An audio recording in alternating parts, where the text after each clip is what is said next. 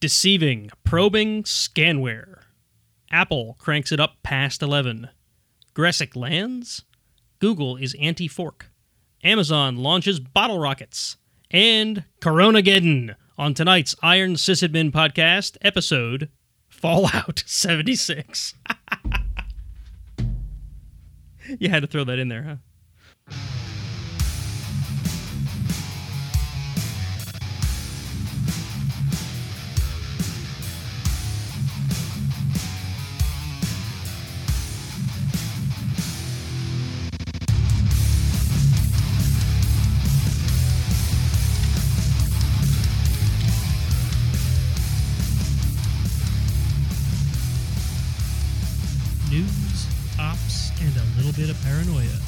Welcome to the Iron Sysadmin podcast. All right. Paranoia. That's perfect for tonight. Paranoia? Yes, paranoia is perfect for tonight. Welcome to tonight's show, the Iron Sysadmin podcast. I'm your host, as always, Nate, and forgive me, I'm getting over a cold, which has nothing to do with the global pandemic, I assure you. So every time, every time I take a deep breath, I have to cough. And I'm joined, as usual, by my co-host Jason. Who is remote away from the guy who's totally not infected with whatever it is he has. Totally not infected. No, my my youngest daughter had the flu about three weeks ago now, and it was the flu. We took her to the doctor. It was not the coronageddon, and um, she's over it now. We both had our flu shots. We both, my, my wife and I, both got like mild symptoms, and mine manifested as a cough, and the the worst of the cough is gone, and now I just have this annoying cough that doesn't seem to want to go away. So, anyway, in case you folks haven't heard, um, the world. I mean, I have you. I, I've seen this episode. At at some point, one of us is going to wake up in the hospital, and humanity is going to be gone, right? And then we're going to have to wander around in our in our hospital gown. Yeah, yeah, something Yeah. like that. Then there's there's guns and then There's guns, lots of moaning and and you know shooting of things and lots of senseless gore. yeah. So uh, anyway, in in light of the news hype, uh, we decided we're gonna try something kind of live on tonight's show, where we're gonna do kind of a tabletop exercise. So what was the tweet? Oh, the tweet I saw earlier was um, who decided it was a good idea to replace to replace reality with a with a mix up of idiocracy and Shaun of the Dead. I've never seen Idiocracy, but I have seen Shaun of the Dead, so I get that reference at least. Yes, uh, yeah. Well, if you saw idiocracy, it, it would make a lot more sense. Okay. So at any rate, I see you coughing too, so don't you go blaming me. Uh, that's the whiskey, That's the whiskey. Okay, Scotch actually. Scotch. Uh, that one right down hard. So, um, the idea I had for the for the main topic of the show tonight is we're going to game out a tabletop exercise. So, um, as anyone who seems who works anywhere in the world, it seems at this point. Um, uh oh, do you have dice? Got my dice. You do have dice. My dice are here somewhere. so, um, it seems like most companies that I interact with uh, in the past two weeks have suddenly shifted to this like mandatory work from home program because everyone's trying to stay away from the public. Are you, are you playing with your Social distancing. yes social distancing You, got to use the vernacular. or self isolation? Is that another one I've heard? That's that's when you're sick already, right? You're supposed to self isolate. Yeah, something like that. So, um, What's called? Quarantine. self quarantine. Well, no, I've heard it. Well, whatever. Um, so I have made up a fake company.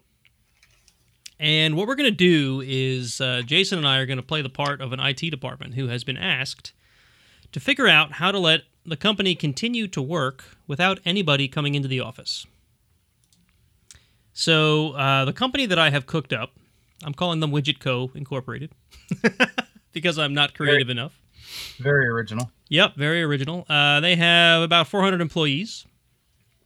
Uh, most of their employees are on-site only workers. They do not currently have a remote program, you know, like a lot of employers nowadays do. They've got a mix of desktops and laptops, so not every employee has a mobile uh, machine that they can work on. They have, they have desktops and laptops. Uh, so, of course, those with laptops have laptops, and many don't.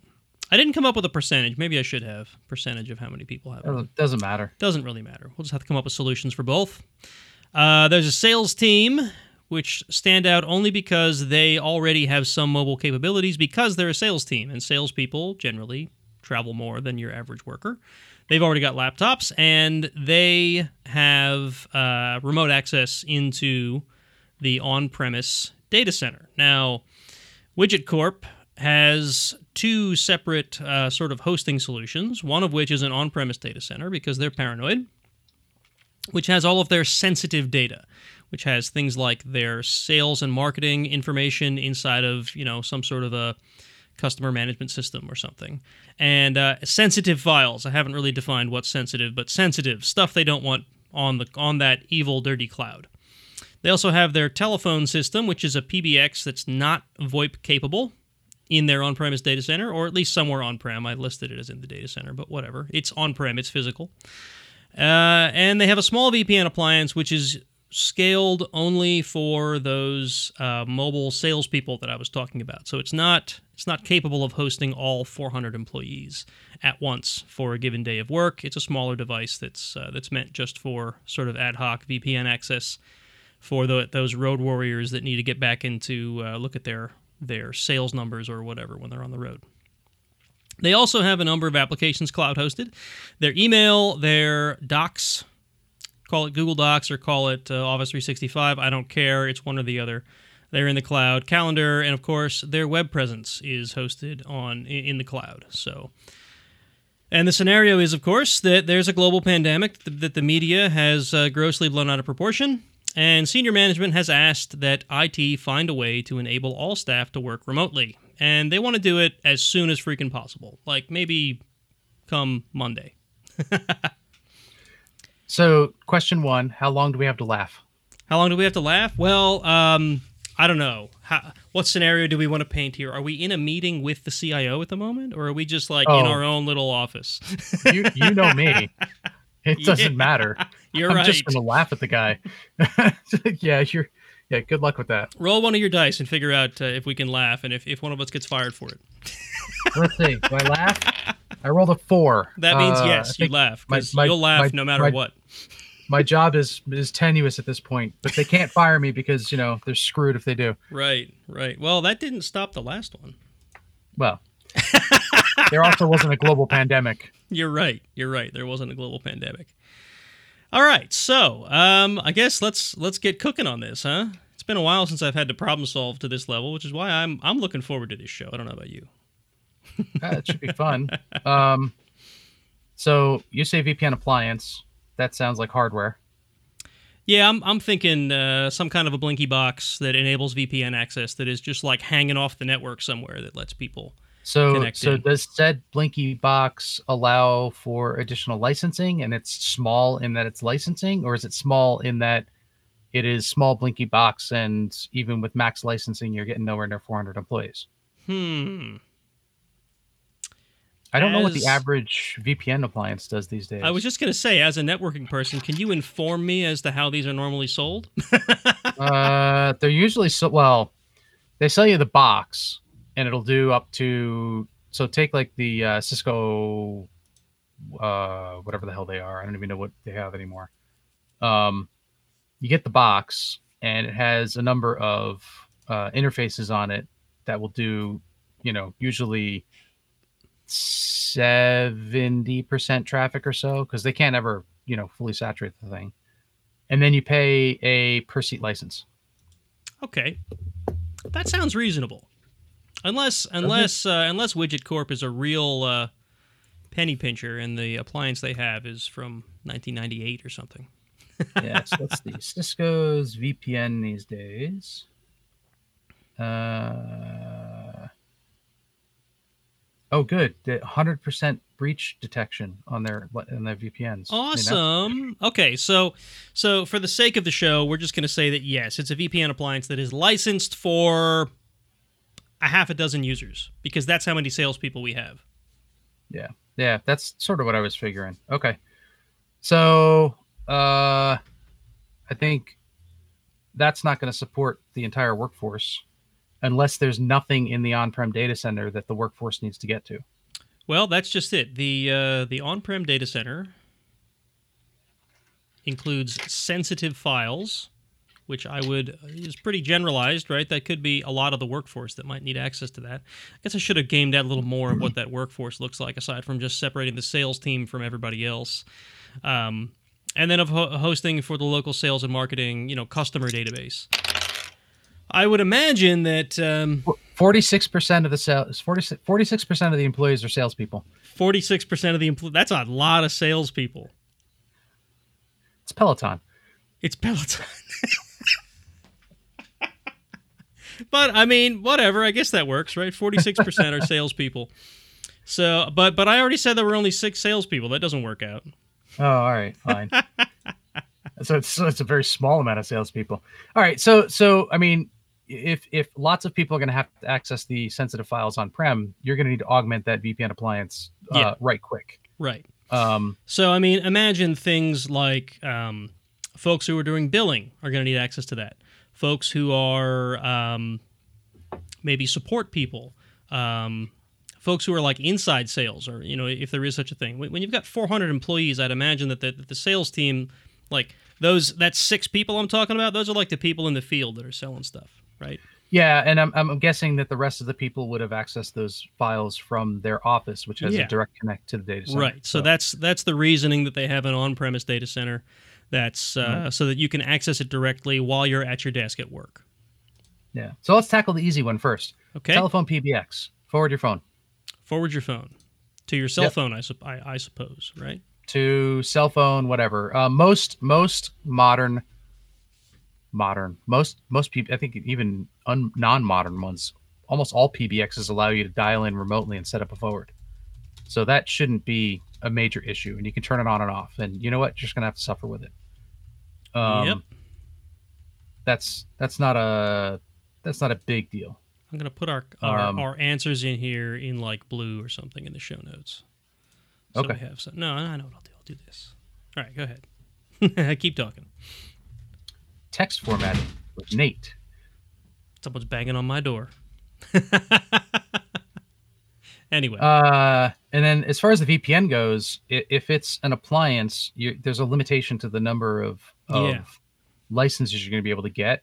Um, I would make sure that the IT people have licenses for, you know, either regular or emergency use, and hopefully you've got some server space somewhere that you could spin up a VM or run a container or two and stand up something like OpenVPN. It's just what I was thinking. So, say we want to augment it outside. So, obviously, we can't like order a new appliance and have it here overnight.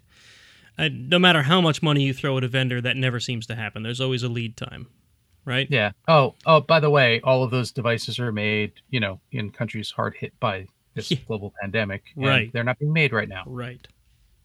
So, um, considering it's you and I that are the IT people, I'm going to say there's probably infrastructure available for us to do something like build an open VPN box. So yeah, I- I think- like they have a lot, so IP should be readily available. Yeah, I think I think that is probably the answer, right? In, instead of do. trying to add license to the to the VPN appliance, I would just Yeah, spin well, up so- that OpenVPN box. Right. And licenses for OpenVPN are, are so uh, because you're dealing with not all IT people, you would need something like um, OpenVPN access server to make it easy. So licenses for that are 15 bucks a pop. Um, although at 400 employees, uh, the price goes down. I don't remember what the breaks the breaks are, but you, you probably get it for, you know, 10 or 10 bucks a license. And I believe that's I believe is that yearly? I don't even remember. um, licenses. Purchase license now. Do it. Do it now. Oh, I gotta log in. Now you're to buy licenses while we're on the on the show. Yeah, yeah. We need some licenses. All right, Purchase so. So that Uh, it is eighteen dollars a year per device, oh, that ain't bad. um, and it goes up by the number of years that you buy it for. Okay. Uh, per per device meaning the device that's connecting, so it's a per seat.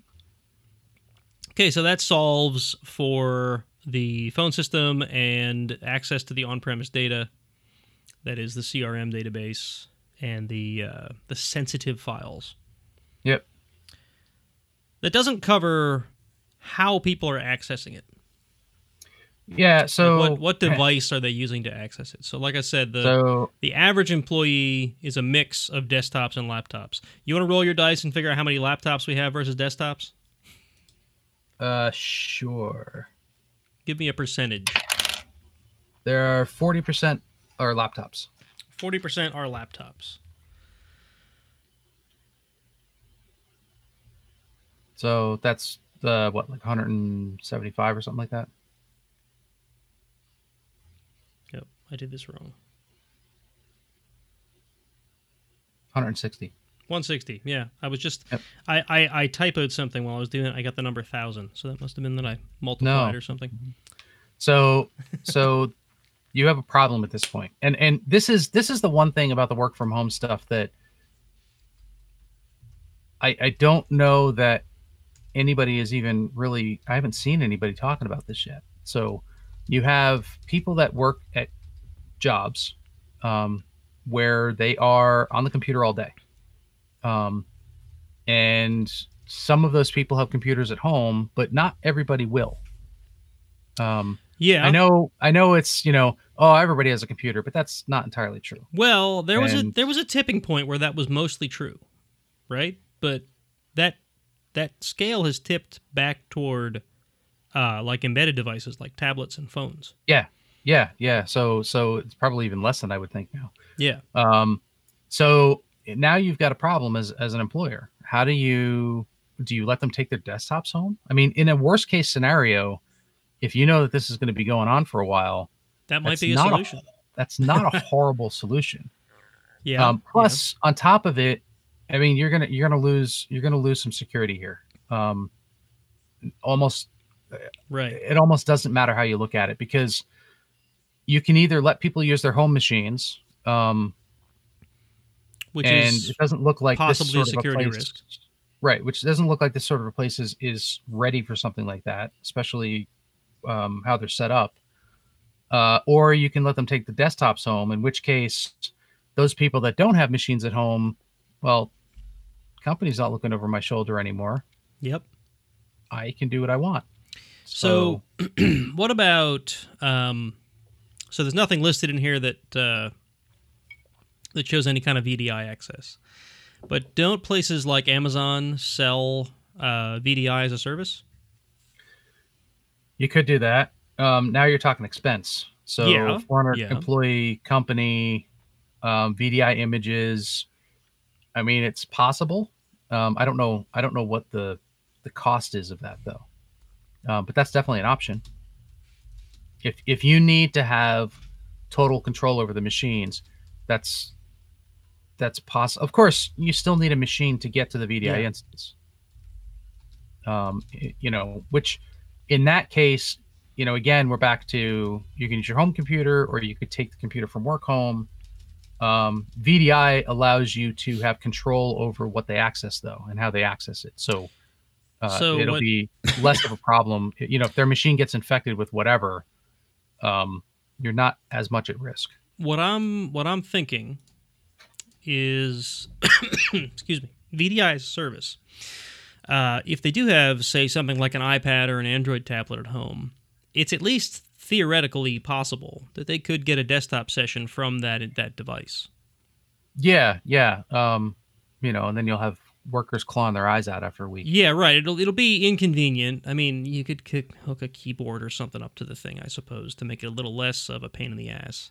I mean, I've I've done um, remote desktop sessions from my phone or from a, a tablet, Oh yeah. Bye bye. and it is possible. Uh, I don't know Yeah. that I want to do it frequently. It is frustrating. Yeah, it's it's for the quick. You know, oh crap, I have to restart this, or Yeah, I need to right. this real quick. Right. Not, God, you know, God damn it, Cold to- Fusion died again. I have to go restart it.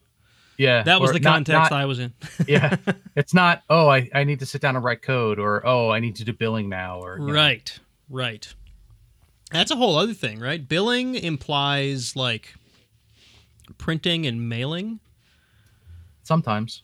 I didn't consider whether um, these folks were doing their their bills, their own envelope Then stuffing or not. Probably not. I have- would assume that. I mean, d- does anyone do that anymore? Everyone sends it off to a like a billing company. Yeah, no, there's there's definitely people that do it. My father sends his own billing. Um, so now you have to test the guy that's looking the envelopes and the stamps. Make sure he's not, you know, looking Right. COVID onto the he could he could be sending coronavirus out of the mail. Yeah. uh, yeah, I, I, it's a tough one because, you know, uh, there's just an assumption that modern day employees have, you know, computer access at home, and I just that's not always true. Yeah, Um, yeah. I mean, in IT, it's pretty common, right? Like when when I was at that web host that I was at, it was whenever I had to work from home, they didn't give me a machine to take home with me. I just used my my home machine, and I was careful. Right. Um, and that was just expected, right? You work in IT, you probably have a computer at home. Um, you know, average Sally from customer service, she may not. She may just have an iPad. Right. You know, she might have a Chromebook. She might have her her phone. She might not even have any separate, you know, Well, think- isolated device. Think, uh, think smaller companies that are in, you know, rural areas. Um, you know, the people that work there may not be able to afford computers. And the other thing You to consider yeah, they're is just- they're, um, they're living paycheck to paycheck. You know. the other thing to consider is what kind of internet access do these people have at home, Yep. There's that too. if any. Right? Some I I actually have friends who do not have internet service; they just use the cellular on their phone. Right. Right. And I mean the other the other piece of this is what does Widget Co do? So I mean if they're They if make they're widgets. host, if they're a web host, then something like this would work. But if they're uh, a training company, you know, for like you know whatever, they're training stuff that needs hands-on to get certifications. There's only a limited number of people that can work remote, right? Like if the trainers are not there and the and the clients aren't coming into the company, you can send everybody home all you want. Company's not making money anymore.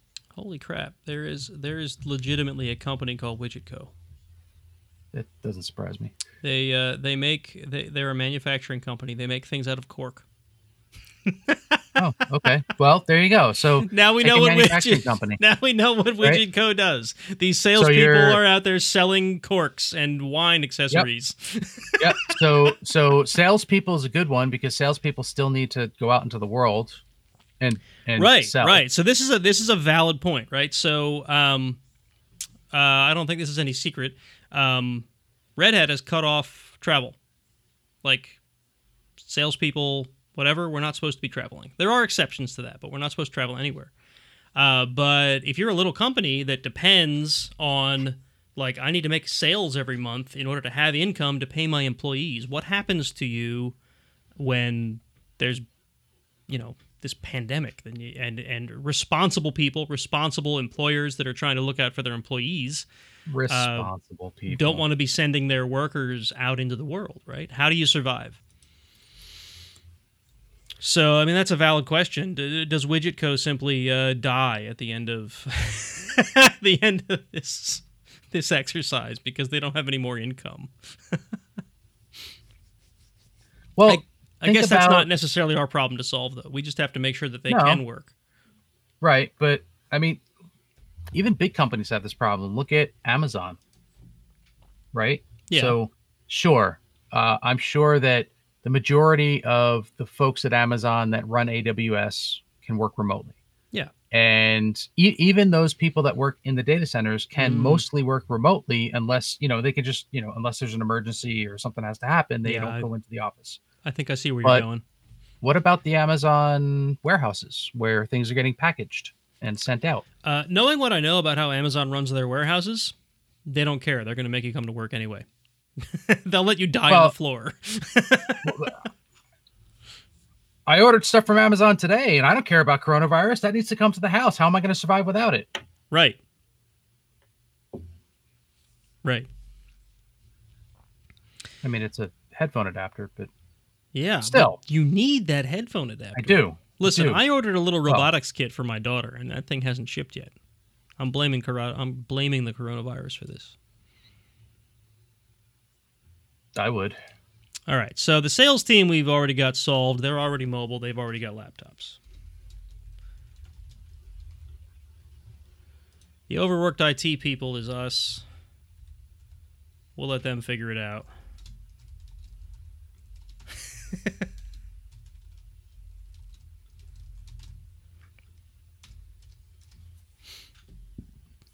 What else do we have to cover? So that actually covers most of it. The the cloud stuff shouldn't be a problem, right? That's no, all cloud. it really shouldn't. It's already clouded.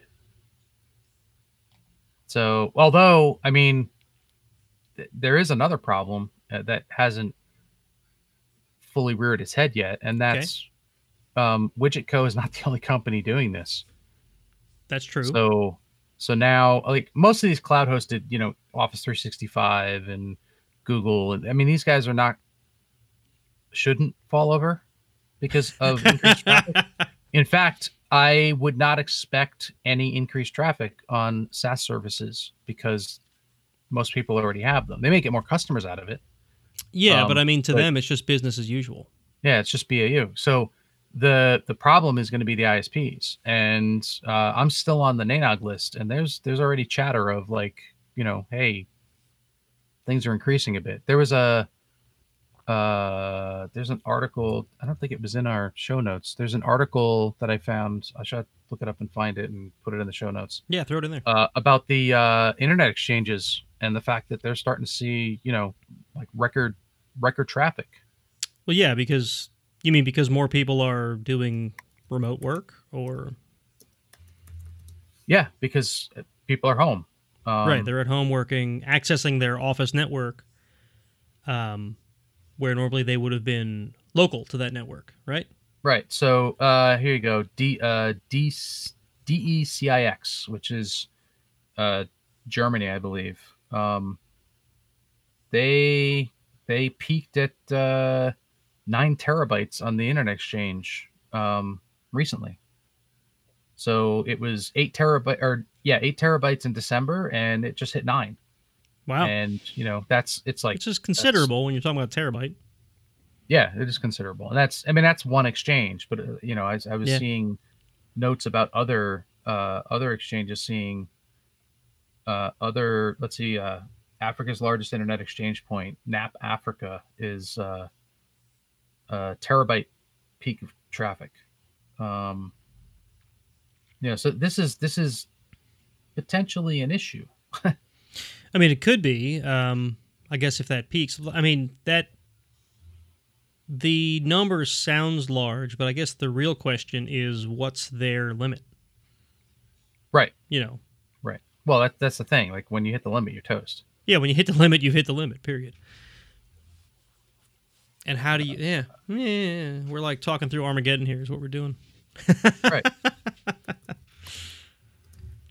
Like eventually, it's okay. We've hit the limit. We need more bandwidth. How do you get more bandwidth? You like call up. your- you call up your backbone provider and get more bandwidth. But what if your backbone Well- provider is also not present?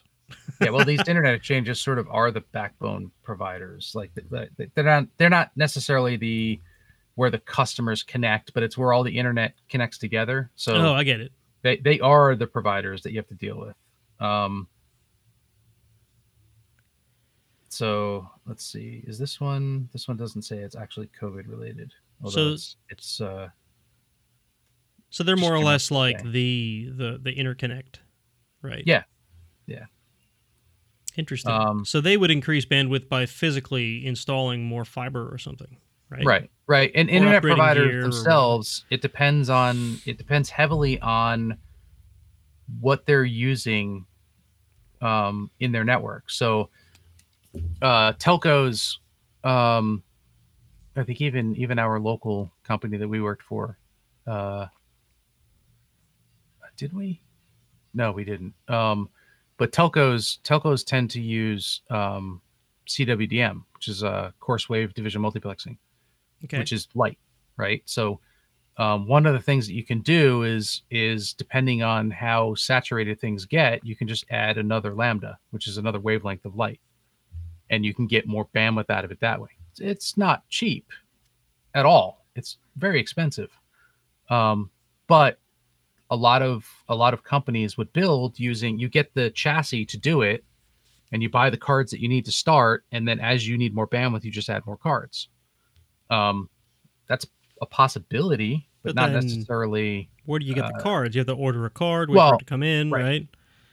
Right some of these places will have cards on standby Sure. for emergencies some of these places will have spares that they've they're ready to go I would think a You know, spare would make sense. Yeah.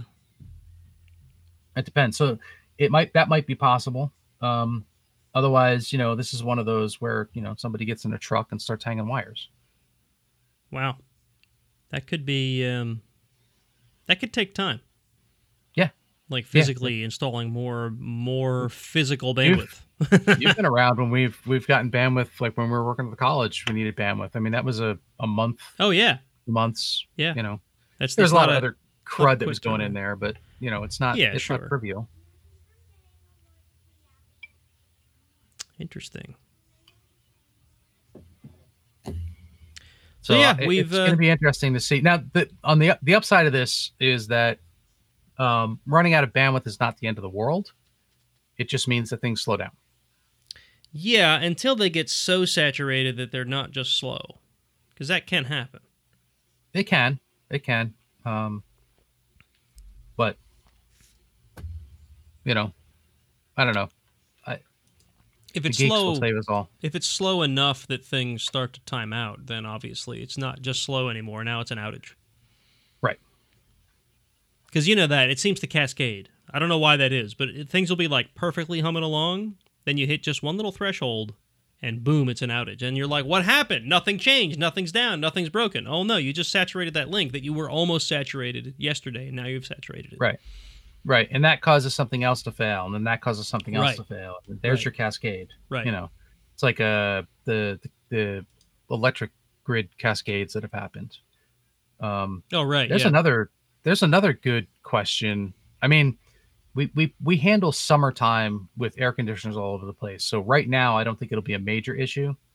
Um, but come summer, if people are all working from home, um, electrical is a consideration here.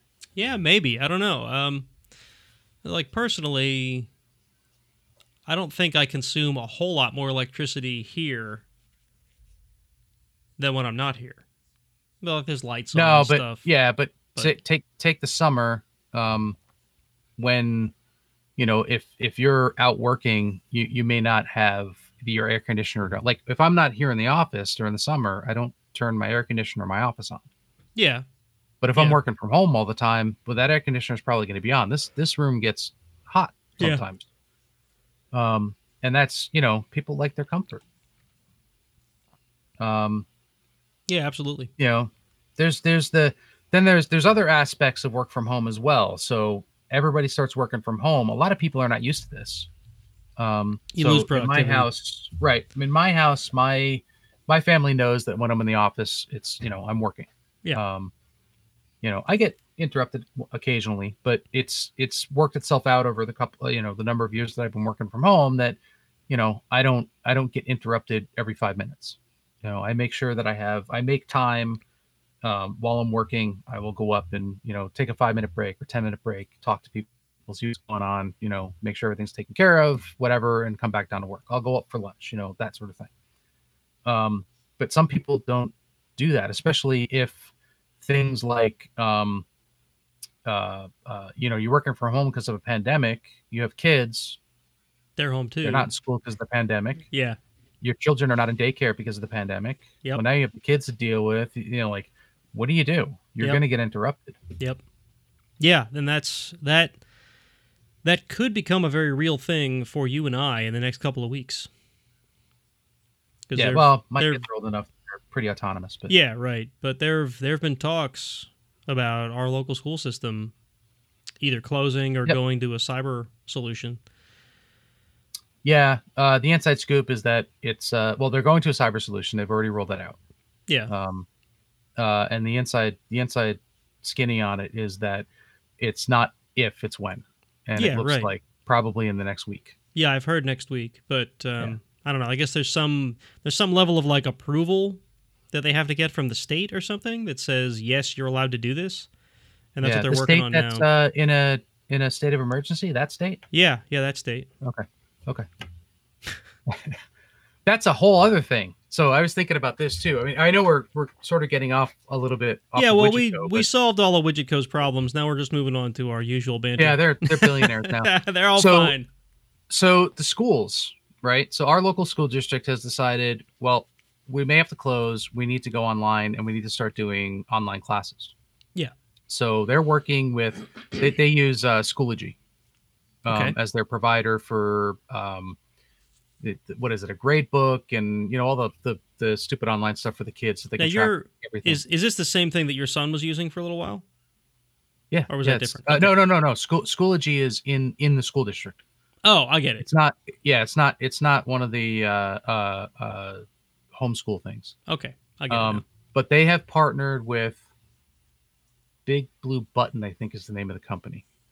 That's a great And name. Big Blue Buttony, Big Blue Buttony, Big Blue Button. Big blue button. um, so so it's my understanding is Schoology partnered with Big Blue Button to do the remote distance learning. okay. Schoology's fairly embedded all over the place, Mm-hmm. which means Big Blue Button is now about to get I don't know how many school districts, Oh, right. probably at least in the tens, if not hundreds. Right. So how's that infrastructure going to work Can out? they handle it? Right. Is that that's where Right. you're going? Right.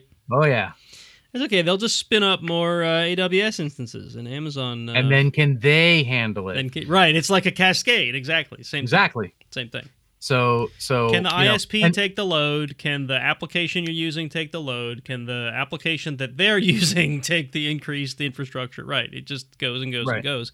And Amazon does- is infinite though. It's fine. right? And does Amazon go, oh wow, look at all this increased load? That's a lot of demand, and drive the prices up? Right. They wouldn't do that. Yeah, Amazon is so such a friendly company. They wouldn't do that. yeah. No, nobody would ever do that. So there's a lot of considerations. I mean, and we haven't even touched like just the normal living from home stuff. Um, um, I know that personally, we have not gone to the store and stocked up on toilet paper yet. So I know. I feel like we are lax in that as well. I I don't know what we're gonna do. Of all the Um, things for people to be stocking up on, not food, toilet paper. Do you, I, do you have any idea? I, we have not been able to figure out why.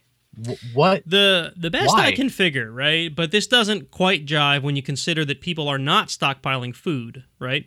The Yeah. best I can figure is like well, not I'm- everyone. is like is like, hey, I might end up quarantined in my house. I may not be allowed to leave, or I may not want to leave because there's a chance that I will contract COVID nineteen. So I need to make sure I'm stocked up on essentials like toilet paper. That's the only reasoning I can think of as to why people are stocking up on toilet Yeah. paper. It's a respiratory illness. Yeah, it right. Has nothing. to Right. do- it's not. Right, Toilet paper doesn't come into play here. right. I think you're thinking. but I think you're thinking too my- direct. yeah, but maybe yeah. This is not norovirus. This is coronavirus. This is two different things. Maybe they're Um, confused. my my son was at Walmart yesterday. Yesterday, Yeah. our local Walmart. You're familiar with our local Walmart, yeah. And uh, people were going through the checkout piled high with toilet paper. He said there was no toilet paper in Walmart. None. It was all gone. Yeah, no. I've I was like, mean That's that's significant. That's a lot of toilet paper. they do. They have an enormous wall of toilet paper and now it's empty. Yes. Um, my concern is food. My concern is being able to go out and get food. Yeah. So you know, uh, uh, if everything starts closing, you know, what are companies like Walmart going to do? What are our local mom and pop shops going to do? You know, like, and, and then what about the deliveries to those places? Like, that's that's that's my concern. Yeah. I, you know what? I'm gonna get coronavirus. I'm not. Whatever. It's gonna happen. I- think most of most of the world is gonna have it. It's gonna be like a seasonal flu thing moving forward. And yeah, the first year or two are gonna suck. Yeah. But it's gonna be something I have to deal with. But those first year or two is it like I need food to eat. I, I have to keep myself up and going. you know? Yeah, I I really I feel like all of these places closing, all of the, you know, like, oh, we can't go to school now, we all have to work from home. I think it's a knee jerk reaction to something that the media has blown out of proportion. It's not, I don't think it's a horrible, horrible thing. No, it's not a Um, horrible response, Right.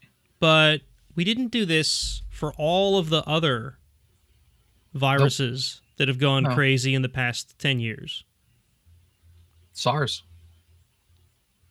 Right. We didn't do it for SARS, right? We didn't do it for norovirus. We didn't do it for swine flu or bird flu. Well, norovirus has been around forever, but Yeah, but I mean, like there was this epidemic of it a couple years ago. The Ebola thing. We didn't quarantine the whole country. Why No. is this one different? Why is this special? I ca- haven't found anything that tells me that this uh, virus is in some the, way. the speed the speed of the spread and I, you know honestly i think it's i think it's the speed of the spread and and the fact that people are more social online and spreading a lot of Yes. you know disinformation and and look the the working from home thing the closing school districts thing i don't think that's a- i I don't think it's a bad response Right. um i think i think it's it's a little bit overboard for everything to close Yeah. um you know i think that you know there's going to be a lot of scared people that you know are being told like no you have to come to work again think big box stores you know walmart and and supermarkets and you know even amazon like i'm sorry you're going to have to come to work like that's how our company makes money and that's how the the economy continues to move forward and oh by the way people have to have this stuff yeah, right. You are you are now essential to like Right. people continuing life. Like food Right. stores And have to be that- open think that- and things like that. Right. I think the other the other things closing is actually not a horrible thing because that's going to take some of the spread off. So, you know, look, kids are a cesspool of germs. Yeah. And and corona's particularly bad there because the kids get it and they just go cough cough, okay, I'm better. Right. Meanwhile, you know, mom and dad and grandma and grandpa are like, you know, dying on dying on the floor. Because it doesn't affect kids the same way. yeah. Um, they yeah. seem to get a mild cough and you know fever maybe, and then they're done. They're done. Um, so sort of pulling them out and not letting them congregate so that you know one small infection doesn't turn into the entire town being infected is not a bad thing. Um, I'm just my concern, my my my my concern on at that aspect is is just the panic that that comes with it. Like there's a Yeah. lot of people. I've watched people in the past two weeks that I would have thought were incredibly level headed that are like I've seen what they're doing now, and I'm like, are you you sure you're okay? Like this isn't Armageddon, man. Like you, you have the houses packed with food, and you know I'm gonna close the door and I'm never coming out. You know, like I thought you were pretty level headed. Like this is this is a little bit overboard. yeah. Um, so I don't know. We'll see. We'll see what happens. Yeah, I mean, I don't know. You and I, uh, we, I mean, we worked together through like two or three of these things, and I mean, I don't remember it ever getting this bad. And like I said, No, those those were much larger epidemics. A lot more people were sick. A lot more people were died. The symptoms were a lot worse.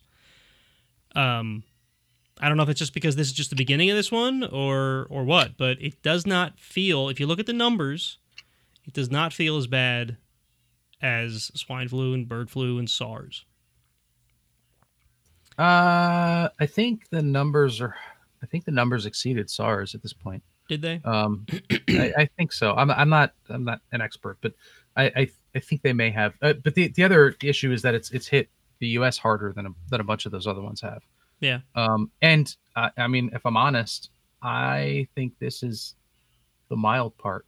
Um, because if the if this grows, if this if this if this matches some of the um, some of the epidemi- epidemiological charts that I'm aware of, um, you know, up until summer, it- like enjoy it because this is, you know, come next next winter, it's going to be ten times worse because now it's embedded everywhere and it's just going to rise up all over the place, you know, like the flu does. Yeah. Is that how that it's works? not like the flu. The, you the know flu more about viruses than start. I do.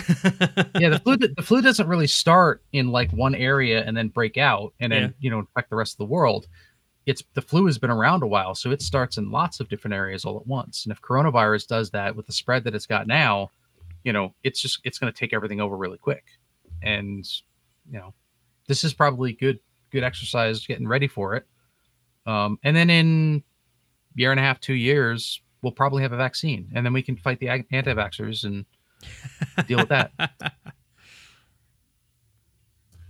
I don't.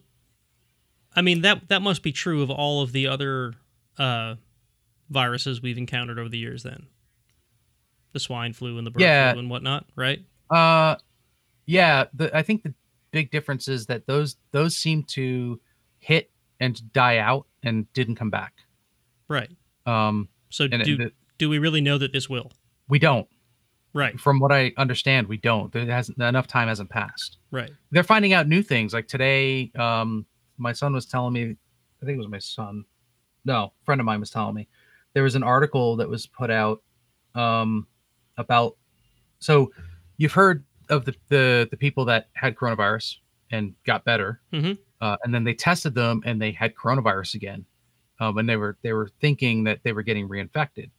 Right. Um, So, and and to be clear, this is I have not vetted this, and I don't know that this has been 100% confirmed, but it comes from a reputable source. Um, what they have found is that well, no, they didn't get coronavirus again. Uh, you shed it for five weeks after you've had it. So Oh, this wow. whole two week quarantine is not effective. You know, if you Well, the- if you've had coronavirus and you get over it, and they put you in a hole for two weeks and you come out, you got three weeks to infect people. What I what I read was that the two week quarantine was if you've been somewhere you think you may have been exposed to coronavirus, you should self quarantine for two weeks, Yeah, and that's Yeah. because it takes about fourteen days at the outer end for symptoms to manifest. Yeah, yeah, but there's the there's the after you've gotten rid of it. There were they were saying at least initially they were saying the same basic thing like don't don't go near people for a couple weeks and you know, et cetera. But it's turned out that's like five weeks. You need to quarantine people for another five weeks. So this isn't like the Um, flu, right, where you have it and then once you're better, you're better. This is you're Right. better, but you're Well- still contagious. Yeah, yeah, uh, much like norovirus. So norovirus, you get it, Oh, um, you get sick, you throw up all over the place. You know, things Yeah. come out of every orifice. You get better, you're like cool. Uh, I think I think it's two weeks. You shed norovirus for two weeks. So if you've had it, every and norovirus is is incredibly yeah, that's like contagious. So ridiculously contagious. the next two weeks, pretty much anybody you come in contact with can get it. Wow. Yeah. So that that one's that one's particularly bad. I don't think coronavirus is. I, it, how contagious coronavirus is is still up in the air. So there was some yeah, there were a couple new. articles that were saying it's airborne and on surfaces Yeah. and it lasts a while, but there's some there's some other talk that says you know that might not be completely true and it's only certain conditions and you know like so there's still a lot to lot to learn. Yeah, I was just reading about that earlier today because I was curious because there's so much misinformation flying around. Thank you, social media. Thank you, media in general. Uh, there's so much of that flying around that I was just like trying to debunk a few of them because it was kind of on my mind when I was planning for the show and whatnot. And one of them was I had heard a week or two ago, oh, yeah, it's airborne now. And I'm like, Is, was that hype? Was someone just trying to scare everybody? And I looked it up and I pretty much found what you just said, where it's like, that depends. Yeah, I mean this we're not this quite could sure. be this could be similar to chickenpox. Yeah. Everybody gets it, and once they get it, they're pretty much immune to it. Yeah. Right. There's exceptions, but you're you're pretty much not going to get it again. Yeah. Um, or it could be like flu, where you get it, and the next year you get it again. Now the flu mutates. Yeah, the constantly. flu changes. Yeah. and coronavirus appears to be mutating as well. There have been three or four different variants that they found already. So, so it you know there it, it seems to be leaning more towards the flu model than something like the chickenpox model. So, Yeah. But again, there is a lot we don't know, a humongous amount we don't know, and you know the the the number one biggest piece of advice that I've seen across virologists that I've that I've listened to, epidemiologists that I've listened to, um, people that have talked to various virologists, epidemiologists, the CDC, the WHO, like all of these people, wash your damn hands constantly. Yeah. Um, and it's it's warm water, soap. You don't need to have like, this antibacterial soap is garbage. Just don't waste your time. Just bar soap, Yeah. wash your hands, 30 seconds minimum. CDC says And- 20. Uh, okay. I, The- literally, 30 the article I sent you earlier today is said Okay. 20. But So, yeah, I, I've I've heard thirty seconds thrown an extra a lot 10 too. seconds- An extra ten seconds ain't gonna 10 hurt you. It might dry your skin out, so keep some uh, keep some uh, Right. moisturizer. and handy. what and what you think is 30 seconds unless you're counting is probably 20 seconds anyway so Oh yeah, right. And, and the human brain isn't really great at counting second by second. So yeah and the, so the, there's an upside to this too so if a lot of people like if the majority of people start doing this you know cough into your your uh into your elbow yep, um you know do what you can to stop touching your face wash your hands constantly I'm touching my face all the time. that prevents habit of mine. everybody does um everybody does um that will actually prevent flu as well we might we might Mhm. end up having like one of the mildest flu seasons in history because of it Yeah, no, I mean, I've I've always chalked up the fact that I don't get sick re- very often to the fact that I have a good immune system, but I think a lot of that is because I do wash my hands a lot. Yeah. I, I do I do have a, bad habit of touching my face and like the beard and stuff, but um, but yeah, it's um, it's just I know a lot of people that don't, you know, they, they don't wash their hands that frequently, Right.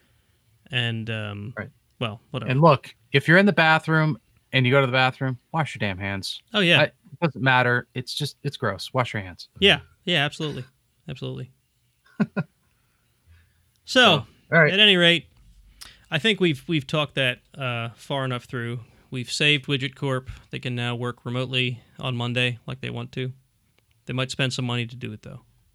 They're going to spend some money to do it. They're definitely going to spend some money to well that's it. the other that's the other thing. We talked about this before the show. Um i'm curious to see how many companies after this increase the number of work from home uh, Yeah, uh, opportunities there are because I, I you you know this as well as I do. Like I get so much more work done when I'm home Yeah, I mean, it depends on the day. There are days where I feel like if I was in an office, I would feel more obligated to do work. But when I'm actually like, when the brain is engaged, I get so much more done because I can focus more. There's no distractions. yeah uh, I, but- I I feel like as if you average it over time Yeah. I think I get substantially more work done than I do when I'm in an office Yeah, yeah, yeah. I mean, I'm not saying that like it's a problem for me, but there's probably maybe a day a week where it's just like my brain is not there, Sure. and it's hard to keep focused, and it's hard that happens to. in the office too yeah, it does happen in the office, but in the office, you're more uh, inclined to do to at least appear busy. Where here, I can just be like, yeah, I don't feel like working. I would almost argue that just leaning back and saying I don't feel like working right now is better because if you're Yeah, it is. you know I would say it is. because at that point you're going to relax Yeah. and you- you're going to gain your energy back faster than trying to sit at your desk and look like you're working. Yeah. You know, you- you're too busy calculating like, oh well, if, if Steve comes over and talks to me, I got to say this, but if Mary comes over, I got to say this other thing. Like, oh, I got to have answers for all this stuff. Yeah. Yeah, I uh I'm I'm I'm actually we've been considering um homeschooling our kids. And if they do sort of force this on us, it'll be like a nice trial. you know what I mean?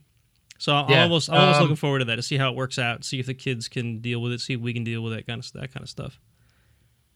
Yeah. Uh, socialization is the is the the piece that that you missed with that, but Yeah, I mean our kids are involved in enough things that I don't think that'll be a huge problem. yeah. But uh, yeah, yeah, you're right, and I, I don't know, I don't know. That's part of the part of the struggle. So cool, cool. So right, push push the I- the fuchsia button. the fuchsia, but it's not fuchsia, it's purple.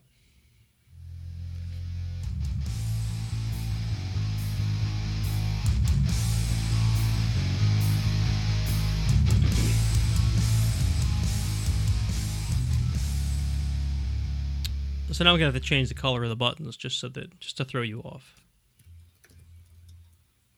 Because now you're learning Lavender, lavender. lilac, the Lavender's- violet. Push the violet button. Push- Periwinkle. Push the violet. Push the periwinkle button. I'm gonna I'm gonna name the the buttons or something. Call it Frank. And pu- push Bob. Push Bob.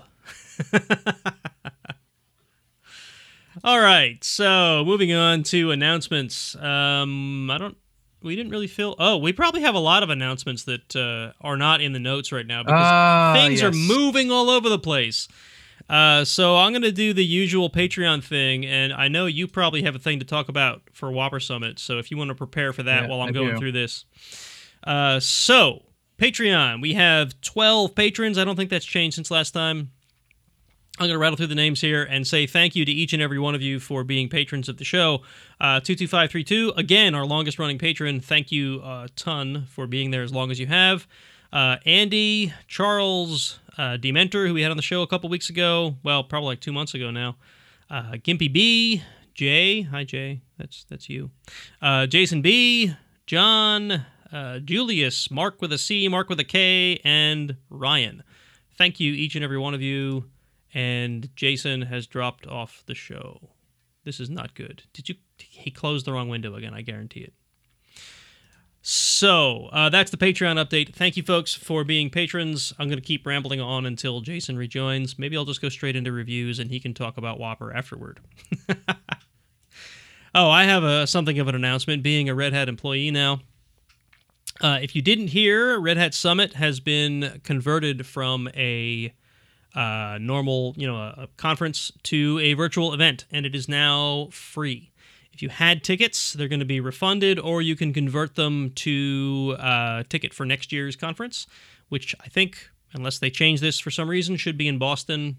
Uh, this year's would have been in San Francisco. And, excuse me. And it looks like Jason is back. Hi. Here, we'll add him back in. You're back. Um, did you close the wrong one, or did the internet's die on you? Oh, Chrome is the worst. I wasn't even in the Chrome window. I was in. Did it just close on you? It, it I don't know.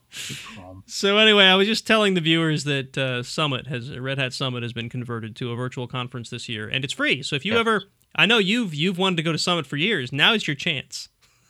yeah, but I can't have beers with people. You can't have beers with people, and that is that is. Well, the, I guess I could virtually, but Summit Summit is a I. I've been to Summit three times now, or is it four? Yeah, rub it in. And there was a chance I was going to go this year, so I'm I'm really kind of bummed that they that they did this. But uh, Summit is a great place to just go hang out with people, have a beer or two, have some good uh, snacks and hors d'oeuvres, and just sort of talk to people that are in the communities that you like to be part of, right? So like Fedora or you know different Red Hat projects or a bunch of vendors, um, and the talks are usually spot on. So if you guys haven't been to a summit and you're ever curious about what kind of talks, at least you might see at Summit, uh, this year it's free and you can do it online. Um, once I have a link for people to register, I will certainly share it. So, good stuff. Summit. So, did you get your stuff about WOPR? Can we talk about WOPR now? WOPR Summit?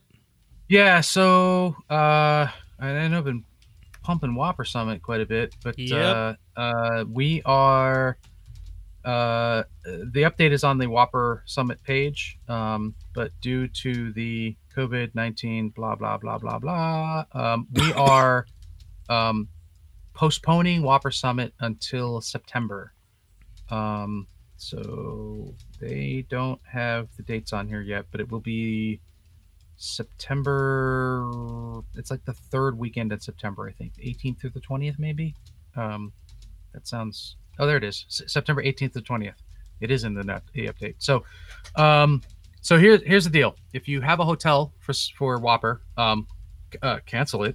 Um, there, you Good know, idea. there's plenty of time to cancel before uh, before WOPR Summit, and they shouldn't give you a hard time. If they do give you a hard time, um, there is an email address to send uh, information to, and we will assist. Uh, it's canary at woprsummit.org.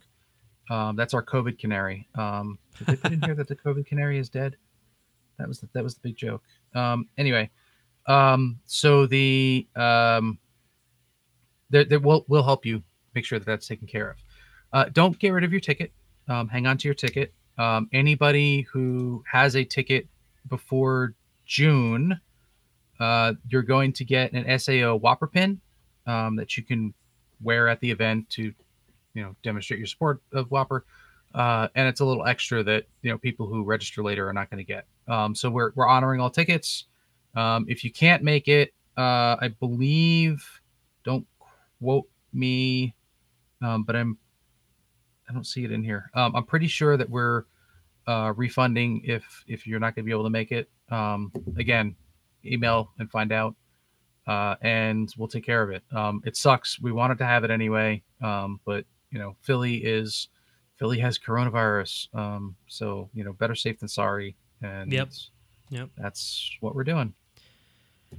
Well, that's two conferences down, and there are a bunch that have been canceled or postponed. Um, South by Southwest, did you hear? South by Southwest got canceled this year, first time in 34 years. Yep. Yep. Oh, here's here's one for you. DEF CON might be getting canceled. Wow. DEF CON's not I mean, August. That's the big joke every year is that DEF It CON is. was canceled. Uh, and this year, uh, DEF CON China had already been canceled or postponed. Yeah. Um, Well, and they're already sense. they're already talking about whether or not they're going to cancel DEF CON. As far out as um, August? You really think so? Uh, yeah, yeah. HOPE is talking about it. Um, DEF CON has been talking about it. Um, there's a bunch of different conferences that are still coming up. There was one that I saw. Uh, I can't remember which one it was that was saying, um, they're not until June or July, and they say they- they're basically saying, look, we don't want to cancel. We want to have this Yeah. um, and it is it there is plenty of time between then and now and then for us to make a decision and we're just going to monitor um, Yeah. you know we we don't want to prematurely cancel and then you know the time rolls around and nothing's going on but uh since WOPR is in two weeks and uh you know everything is heating up here we we figured we'll just we'll step back right yeah, now no, I think it makes sense for WOPR, but for them to even be talking about canceling DEF CON, which is at the the middle of summer, right. Well you know. That feels premature to me. no well like i said they're talking about it. They, Yeah. no, no definitive plans have been made. Um, but But i mean, there- big- like there's there's school districts that are like, oh yeah, we're gonna close for a week, and to me that's like, why? Why are you closing for one week? Like it's gonna be Yeah, any better in a week, I don't know a month, I would say, you know. difference, But yeah, Um, uh, one thing that WOPR is doing um, is uh, we're working to hold mini WOPRs at other conferences. So uh, think of it as like a a, a, a slightly larger hardware hacking village um, at at local conferences in different different areas. Um, so I'll be talking to the BSides crew and seeing if we can get them in there, and you know, so that Cool. that's Cool. something that we may end up doing, and that they may that may turn into something bigger. So we'll see. cool. All right, uh, is that all the announcements we have? I'm sure you're going to fill in the WOPR stuff in the notes, so we'll have that when I post the show. If anybody wants to find the uh, Oh, yeah, the notes. informational page that Jason was just talking about. Yeah, it's right on the front page, but I'll put it in there. Um, Okay. I'm gonna I'm gonna say it out loud as I type it. WOPR. Go ahead. All right, then moving right on into reviews. Uh, we actually have a couple things to talk about. We got a review on iTunes. I think I think this is iTunes. You sent this to me. Yeah, Apple Podcasts right there. Must be iTunes. Yep. It's Apple Podcasts, not iTunes. yes. Um, Welsh One Lad, who I believe we've interacted with through YouTube in the past. I recognize the name. I forget where from. Unless he, I don't know. Uh, gave us four stars, and he says the show continues to improve, even more so since the host has joined. You keep typing, and it's moving this down. I'm trying to read it. Even more so since the host has joined Red Hat, and we're getting more hosts. I think he means guests on the show than before. And that, that, that God, stop it!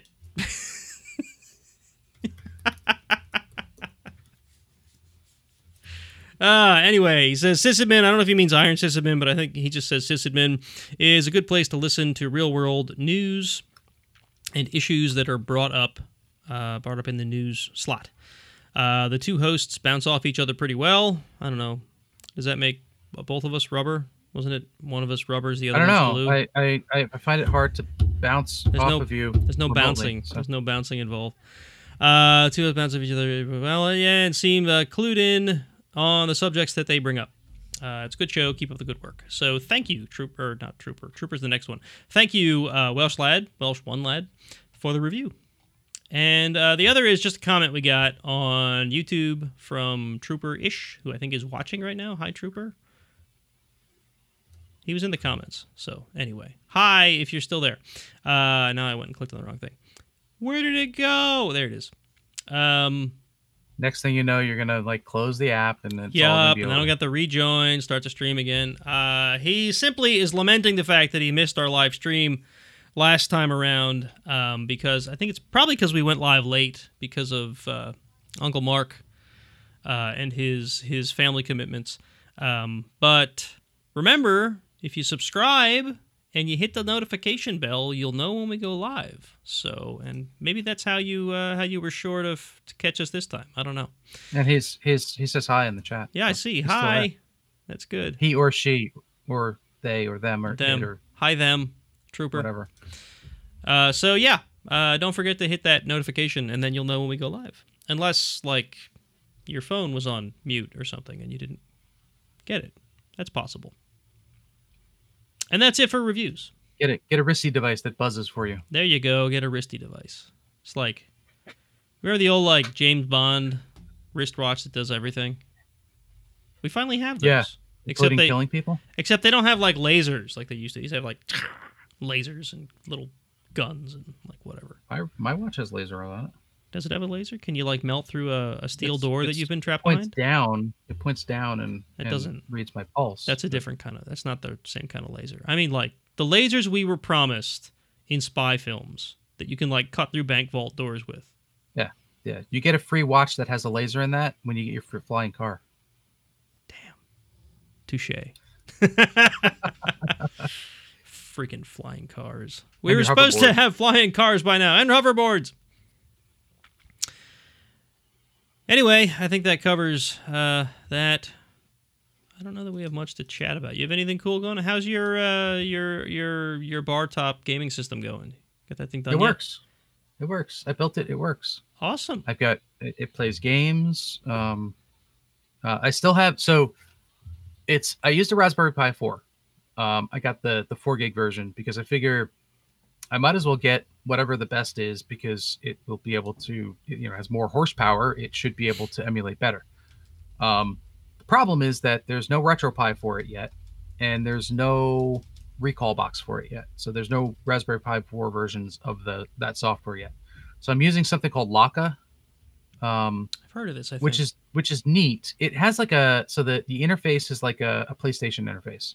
Hmm. So I'm not overly thrilled with it, but it works. you don't like PlayStation. Um, I I never really got I never really enjoyed their interface. Um, okay. but uh uh so it works it works it seems to work uh the games play if i play a MAME game um it's almost perfect it, it- Really? both Okay. controllers work the buttons work i've got sound everything's awesome if i do like a, a nintendo uh or a game boy or even atari um emulation the controllers get stupid so i have two controllers the system sees it as two individual controllers but when you emulate any of anything that's a console only the right hand controller works That's i interesting. don't i don't know why i have not figured out what the hell's going on yet um so I, I still have some more work to do on it and uh, um, i'm hoping Apparently. the internet dumps a bunch of roms on my computer so that i have more games to play I Um, thought you already it's had like a billion of them or something. Didn't you have all the games ever? Oh yeah, yeah, yeah. Oh, I want to get a bunch of MAME. I don't have a lot of MAME games. Um, Hmm. so I, I have a bunch of Metal Slugs. I've got um, what I have: The Simpsons, Teenage Mutant Ninja Turtles, Marvel vs. Capcom. So uh, and they're fun. They're a lot of fun. The Um, um, the MAME stuff was always difficult for me because the la- uh, I mean I tinkered with MAME years and years and years ago, and the emulation just wasn't there. So you know you'd you'd fire up a MAME ROM, and even though it's like a game from ten years ago, uh, it still ran like crap because the machine because of the emulation. The emulation wasn't there. I don't know if that's gotten better. It's gotten a bit better. Um, so there's I think Metal Slug Two runs a little bit slow, but it's there's like there's five or six different MAME emulators on the on the uh, different Okay. ROMs for emulate or different cores they call them different Yeah. cores for emulating MAME. Um, and I haven't gone through all of them, so I'm sure some work better for others. Okay. Um, so yeah, it's uh fun. Yeah, this was there was a. I know you like Gauntlet. Um, you may remember. I would kill for a gauntlet ROM. Well, you may remember there was a there was like a, a successor to Gauntlet called Gauntlet Legends. Yes. I used to play that in the arcade like when I was in college, I would like skip class to go play Gauntlet Legends in the, in the local arcade, and that was the game I was trying to run. And I I I did finally get the ROM. I don't know if I still have it. If I can find it, I'll see if I can get it to you. But um, I did finally get the ROM, but it wouldn't play on anything. It would play, but it was so horribly slow that it was just unusable, unplayable. There's a disturbingly large number of Gauntlet games. Some Really? of these are just because they're on different consoles. But oh yeah, the console one was not the same. Oh look, Gauntlet Dark Legacy, Gauntlet Legends, Gauntlet Legends is Gauntlet- the one I played. Gauntlet 2, Gauntlet Revision 14, Hmm, Gauntlet Revision 1. lots of gauntlets. Yeah, so I need to write a uh, um, need to write a scraper for this thing. Uh, I think I looked it up. They had they had a I think it was on this one. Um, there's like I don't know like something like five terabytes of games or something. Wow. So I've been working on uh, a Jeep related project that involves lots of metal and grinders and a welder. I'm making a front bumper for my Jeep, and it's been a lot of fun. Weren't you making the front bumper of the Jeep last time we talked? Uh, I think I was just starting it. It's a sort of thing where um, I bought the steel probably a month and a half ago, and then there were a few other things I had to get. I had to find the time to work on it and all that kind of stuff. Time. Now, I'm, now I'm actually working on it. It's about uh, I'd call it at least halfway done. That's cool. Yeah, yeah. it's gonna be cool when it's done, as long as everything works right. as long as I get it all shaped in the right shape and all that stuff. A lot of work, so much work. Like fabrication You- you- shops. So so are you going like uh, um, uh, Mad Max style or No, no, I'm oh I'm a That's no fun. very I'm a very like a lot of people build vehicles, trucks especially, like to the freaking hilt, where they've got like all this insanity, like the big brush guard and the big hoop in the front and like the cow catcher and all that crap. I'm I'm not that guy. I like a very sleek, very simple, very um functional vehicle. And that's that's going to come through with this thing. I'm i'm working on a couple f- fun like styling pieces with some angles that i'm working on. So that should look pretty cool but that's about as fancy as it's going to get. So yeah i think it's going to be cool. And it'll have a nice spot to put a winch which i don't have yet but um, i will hopefully soon. And then uh, i've i've I've been an off-roader for like 20 years and I've never owned a winch, which some people are like floored when I say that. Cuz that's like the first thing everybody does when they buy a Jeep, they get a new bumper, they just go out and buy one whatever they can find and they put a winch on it. Even if they're not going off-road, they they just have to have that winch. because it's how do you live without a winch? because it's the look, right? They want the look, and I, I never wheel alone, which is like uh, kind of a best practice. Don't go out alone. So I've never needed a winch. I've always just had someone else there to to help. But I figure uh, with more guiding and leading that I'm doing, I should probably have a winch now. So Yeah, yeah. If you're the one that's getting pulled out and you're the guy, that's if I'm the one leading, I should probably have all the stuff at my disposal that I need. So yeah. But cool. Sounds like fun. Yeah, yeah, it's it's cool. If, if if anybody's interested, I can certainly share information about it on the show when it's done. If no one cares, then I won't bother. All right, so we All can right. we can probably talk about the news. What do you think? Sounds like fun. I have a button to push first. It's the violet one.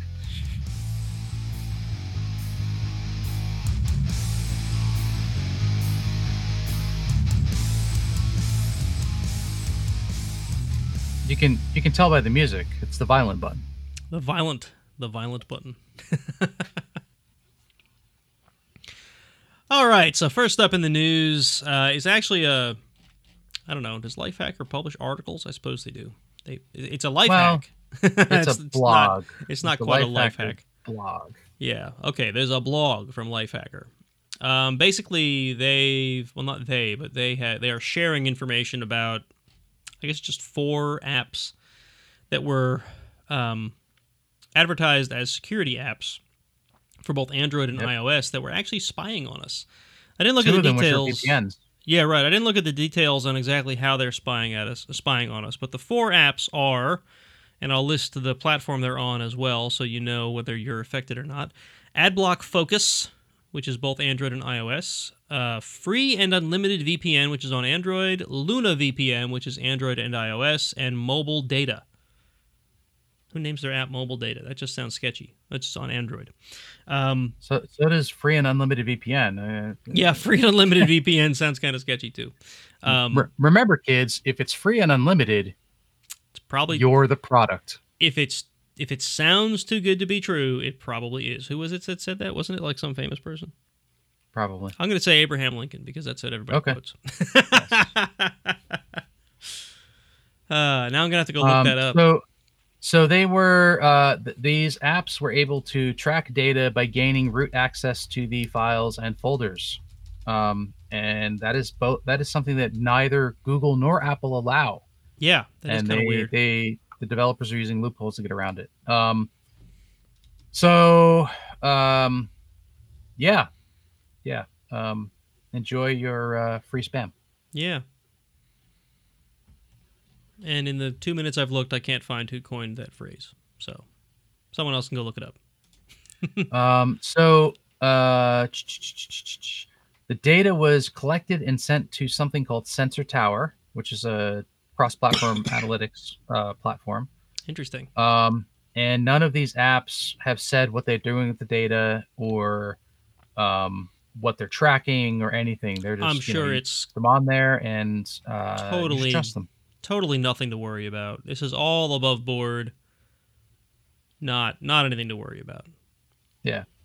Yeah. So I mean, the app goes into um, you know the normal hey stupid. Um, you know your VPN app asking for permission to your camera.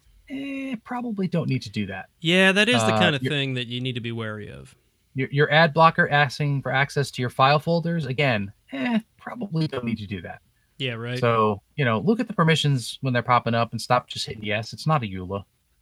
yeah, except the EULA. The EULA's fine. That's only a legally binding agreement. But Whatever. access to your camera? No, no.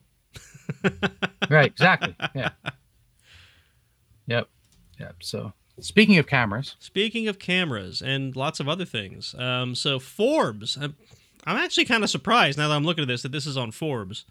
Um, Forbes doesn't sound like the sort of site you would find um, information about leaks from Apple on, right? But whatever, Well- here it is.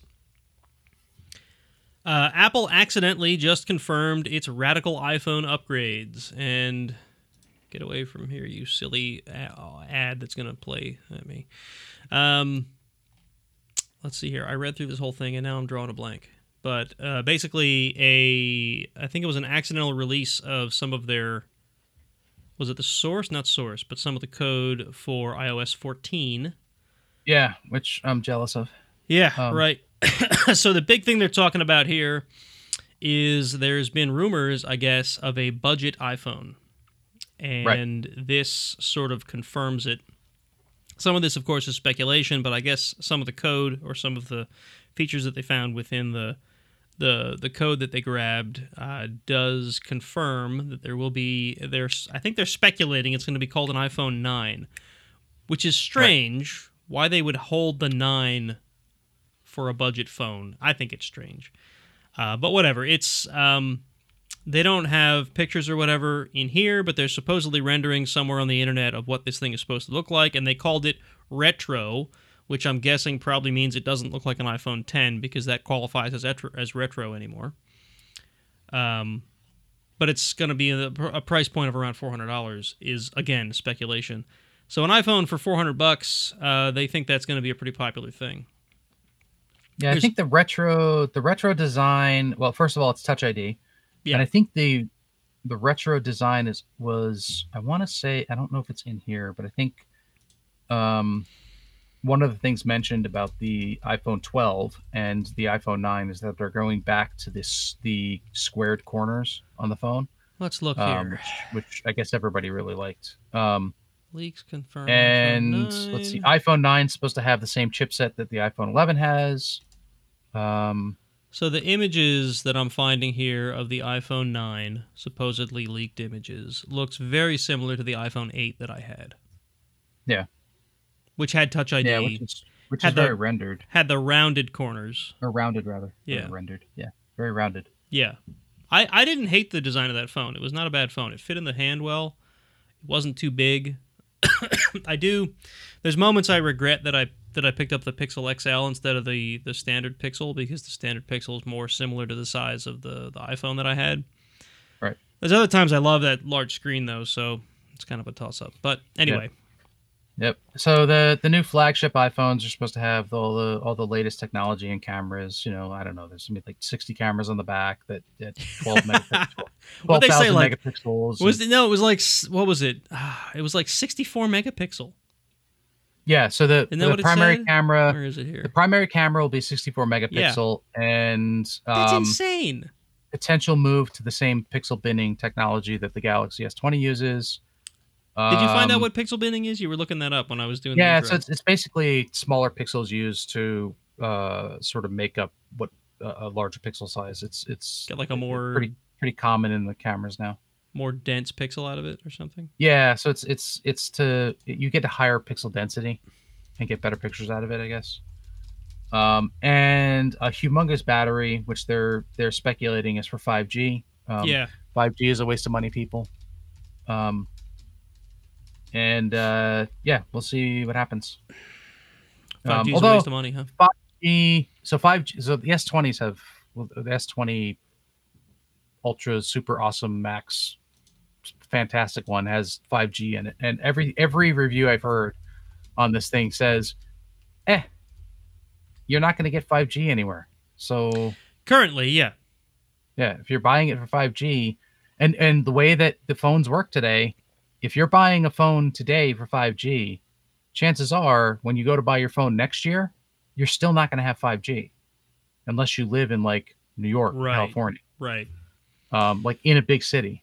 So even just, then, they were saying that 5G is not like it's not, it's not dense, and it's just not as good as people think it's going to be. yeah, I was yeah. just just curious to see if the Pixel 4 is 5G. I didn't think it was. It's not. Yeah. So, and I'm I'm honestly not that worried about that. My phone is So like any new technology, right? So 5G is supposed to change the world, right? That's what they're touting anyway. Yeah, Um yeah. because you can those, get like work from home. like gigabit in your pocket, right? Um, I don't think that's going to be realistic anytime soon. Is that a gigabit in your pocket, or you just happy to see me? It's totally a gigabit in my pocket. so, um, yeah, I'm not too worried about 5G. 4G or LTE or whatever the hell you want to call it, it has served my needs in a handheld device just fine. Um, I still have my cable internet service at home, which works just fine for all of my other needs. Now, would it be awesome if I could simply pay one provider for both my internet access on my phone and my home, and that was fast enough and it was gigabit? That might be cool. But I don't think the world's ready for that. At least the US is not ready for that yet. We're still Yeah. buying toilet paper because we're afraid of coronavirus. So, Right. Yeah, the other thing that I found with 5G is um, to get the higher speeds, they're using very high frequencies, like in the six gigahertz range. yeah. Um, that's really, really, really easy to block. Yeah. Like really easy. So, so that means that they're going to have to go much higher density with radio t- with towers in order to get 5G out there, and it, So it you falls off very rapidly. I mean, think, of- think it's same with wireless. So when when things started started going wireless with with like 5G, Yeah. you know, 5G does not have the same penetration that 2.4 does. Right. So when you say block, you don't mean like nefariously block. You mean like No. there's there's trees No. around. It's blocked. no, I mean put it in your back pocket and turn away from the tower. Yeah. And Your body is not Uh, blocking it. yeah, Yeah. exactly. Or sorry, face the tower. Yeah. Yeah, and I think uh one of the one of the um uh it was on Techmeme Ride Home, the the podcast. One of the articles that he cited, one of the tests that the guys did, the guy did when he got his 5G is he found 5G signal in the corner Yeah. and he brought it up and he tested it and then he turned around and he tested it and the 5G went away. Yeah. So yeah, the body body blocking is very much a thing. I mean, it's. I mean, if you remember though, that's exactly how spotty cell service was 20 years ago Yeah. when we were all first Right. starting to get our devices. I So I that's totally exactly what I mean. It's just not there yet. It probably Yep. will be. It'll come around. It might take 10 years to do it, but it'll come around. I mean, Yep. things seem to be moving faster now than they used to be. I don't know if you've noticed that, but so it, maybe it won't be 10 years, maybe it'll be 2 years, but you know. No, All right, let's talk about something a little more, a little smaller. Uh, garden smaller? gnomes. Garden gnomes. No, not not garden gnomes. It's the the Gnome Oh. project. Oh, I thought it was the oh, what was that? What was that cartoon with the gnome? Uh, Uh, David the gnome David the gnome. I from thought it was like back David in the gnome. the back in the eighties. Yeah. yeah, David the Yeah. gnome. I hated that show. David the gnome was not not not a cool gnome. He didn't like pickpocket anybody. No, wait, no, gnomes. That's halflings. Uh, gnomes are good at building things, right? They're all about like engineering. yeah, they got the they got the goggles, right, right. all, steampunky. Steampunky. All right, so Gresik the gnome Yep. has landed. Yep, GNOME 3.36. So if you run a Linux desktop and you run GNOME, like I am running this podcast on right now, I'm not on 3.36 yet though, because updating the day before a show is usually a bad idea. Live a little. So uh, basically, there's a bunch of graphical improvements, and what I mean by graphical, they're basically some UI elements have been redesigned. Jason thinks they look like Mac OS because he thinks everyone's trying to copy Mac OS. No, they just it's very Mac looking. There's a there's a do not disturb toggle now in the UI, which is I don't know, kind of neat. Like I, I like the concept. I never really thought about that as something that I needed, but it's cool. Comes I in really it- handy when you're on like uh, uh, conference calls. Yeah, and, people are sending you nasty messages about other people in the conference calls, and you turn do not disturb on so it doesn't show up. it might be nice to use. I mean, literally while I'm doing this show, right? Not having notifications pop up could be handy. Hey, that'll be nice. Um, they've improved the screen lock page. They've sort of like consolidated the screen lock at the login page. Apparently, I don't know what that gets you, except maybe fewer lines of code, which might make things more efficient. I think they did say there were speed improvements, though I don't. I didn't read that deeply into the article to find out. Yeah, major performance improvements. Right there, major performance improvement. And maybe that's because they combine the screen lock and the login page. Yeah, Uh, probably. GNOME claims that this update also brings performance improvements to the GNOME desktop. Now, I think GNOME performs decent, but hey, better is better, right? Yeah, Gnome is Gnome has always performed decent. I like Gnome. Yeah. Yeah. Now, GNOME 3, when it first came out, was like such a big change Yes. that it was kind of problematic. But Fedora rolled it out in like, what was it, 15 or 16? And I don't think GNOME was ready yet. No, maybe not. But I mean, Fedora was also has also, has also always been bleeding. Yeah, edge they're like pretty that. they're pretty bleeding edge, so that's that's Yeah. part of it. They were they were. I remember um remember a certain neighbor of mine in the cubicle next to me installing that, and the flurry of of four letter words over the next couple of, of days was Oh, yeah. just amazing. Yeah, Gnome 2 I had I mean, I was it was working pretty well. I mean, Gnome 2 had a much simpler interface. Um, Gnome 3 just changed so much that I I had to, I think I switched to LXDE for a while because I couldn't take Yeah. Gnome 3. It was just it was that bad. Yeah, It was between that the bad. between the two of us, we had we had tweaked the hell out of Gnome two and made so many changes Yeah. to it. Yeah. And then Gnome three came along and threw all those out the window, and you had to learn the Gnome three way to make all the changes. And the fact that they, I mean, even right now on this machine, because um, I'd only recently reinstalled Fedora on it, because like I said a couple months ago now, I got a new laptop. Yeah. Um, things like the minimize button in your in your Windows, it's, it's not there. Like you have to right click on the title bar and click minimize to minimize a window. That bothers Yeah, the hell out of me. There's a uh, I forget what Gnome calls it, but Gnome their registry tool. thing that they have. Yep, So you Gnome- can go in and change that. GNOME Tweak tool lets you change so much about GNOME. Uh, but yeah, it's it's GNOME. When GNOME three rolled out, they made certain design choices that were based around how certain people did like were expected to work, and then they just sort of hid all the things that that didn't fit that particular workflow, and it was really annoying. I thought it was odd for them to to simplify it like that. Now, over the years, I've gotten used to it, and I I get it. I get why they did it that way, and I'm happy that you can turn a lot of that stuff back off. So, but whatever. Uh, the point is, there's a new version of GNOME, GNOME 336, which is I don't know. We'll see. They say there are significant. It's it's. Uh, you will have a noticeable difference in the performance when using a distribution with GNOME 3.36. Hopefully, that's a positive difference. yeah, right. I hope it's positive. Um, oh, there's a clock redesign. That's great. Uh, user documentation update. GNOME setup assistant improvements. Nobody reads the documentation. Why waste time on that? Well, they've improved it. Maybe maybe everybody will love it now. Oh, and I watched the video that's in here. Um, this might sound simple, right? So, um, GNOME 3, when you set your desktop wallpaper, you can also set the lock screen wallpaper. And I always thought it was weird. Like, I don't really care what my lock screen wallpaper is because no one ever really sees it. When it's locked, the screen usually goes to sleep, so you don't really see it. I guess they figured that that's not really a feature that people cared about, so now they've changed it so that the lock screen wallpaper will automatically simply be a blurred version of your initial of your background wallpaper, which I think makes sense. It seems weird that it took them that long to get there, though. so that's it about GNOME three three six. Watching the video, quiet. Oh, you're watching the video? Okay. so I'll, I'll go on to talk about uh, Google and their I TV do. problems. I do like that they they compare like what it looked like before and after. Yeah. which is which is nice. There are there are some nice nice differences. Uh, they they went with some different UI elements. They went with um, they have like a an application grouping mechanism now where you can group things inside of the app drawer, which I guess was there before, but I didn't know it. Uh, but they changed it slightly, and it it looks a little nicer, works a little nicer now. So cool stuff. Cool. Fedora Cool. probably has it already, and I just haven't installed it. I don't know. All right, so let's talk about cool. Let's let's go from talking about cool stuff to talking about uncool stuff. This is frustrating. Um, so, 9 to 5 Google has an article.